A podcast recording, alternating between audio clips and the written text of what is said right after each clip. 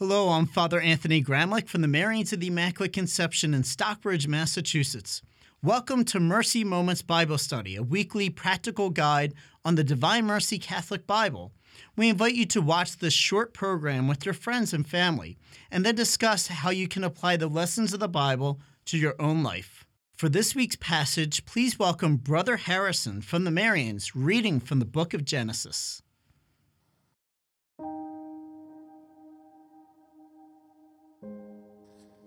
Now the serpent was more subtle than any other wild creature that the Lord God had made. He said to the woman, Did God say, You shall not eat of any tree of the garden? And the woman said to the serpent, We may eat of the fruit of the trees in the garden. But God said, You shall not eat of the fruit of the tree which is in the midst of the garden, neither shall you touch it, lest you die.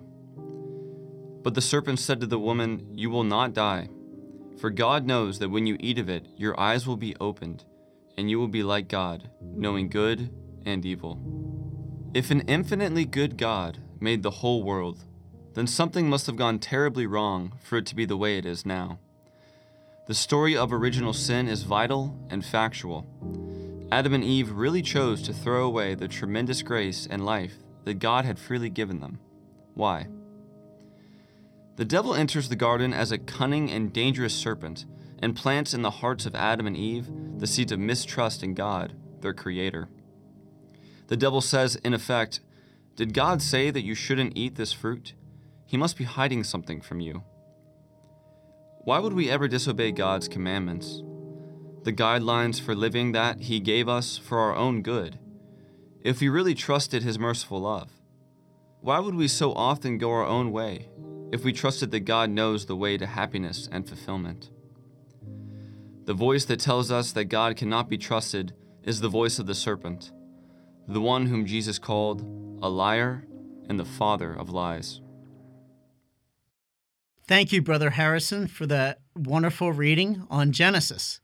As you can see, I have an apple here, and that reading had to do with Eve eating the apple from the tree.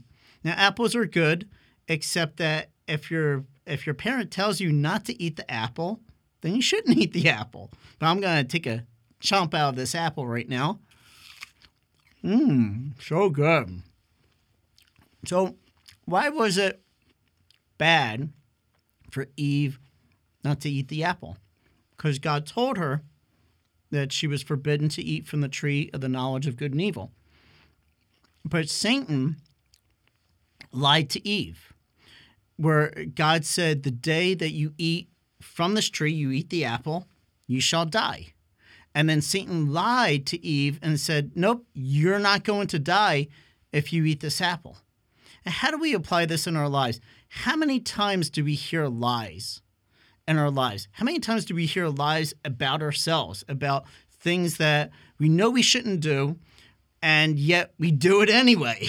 And then and then after we do it, after we listen to the serpent and we say, "No, I really shouldn't do this, but I'm going to do it." And then we do it, and then the serpent is the accuser and accuses us of the very thing that he told us to do, and yet he accuses us because now we're in sin. Now our relationship is broken with God. So the way that we can apply this in our lives is to be discerning about those lies that we hear, the lies that we hear in our heads, the lies that the serpent tells us about ourselves, about other people. And so we need good discernment in order to discern what's a lie, what is a truth, and to always pray for that spirit of truth to come into our hearts to help us to unmask the lies in order that we be obedient to God, in order that we don't eat the bad apples, but we eat the good apples. Thank you for joining us, and we hope to see you again next week when we will be continuing our focus on the book of Genesis. If you would like to follow along with your own version of the Divine Mercy Catholic Bible, you can order one at shopmercy.org.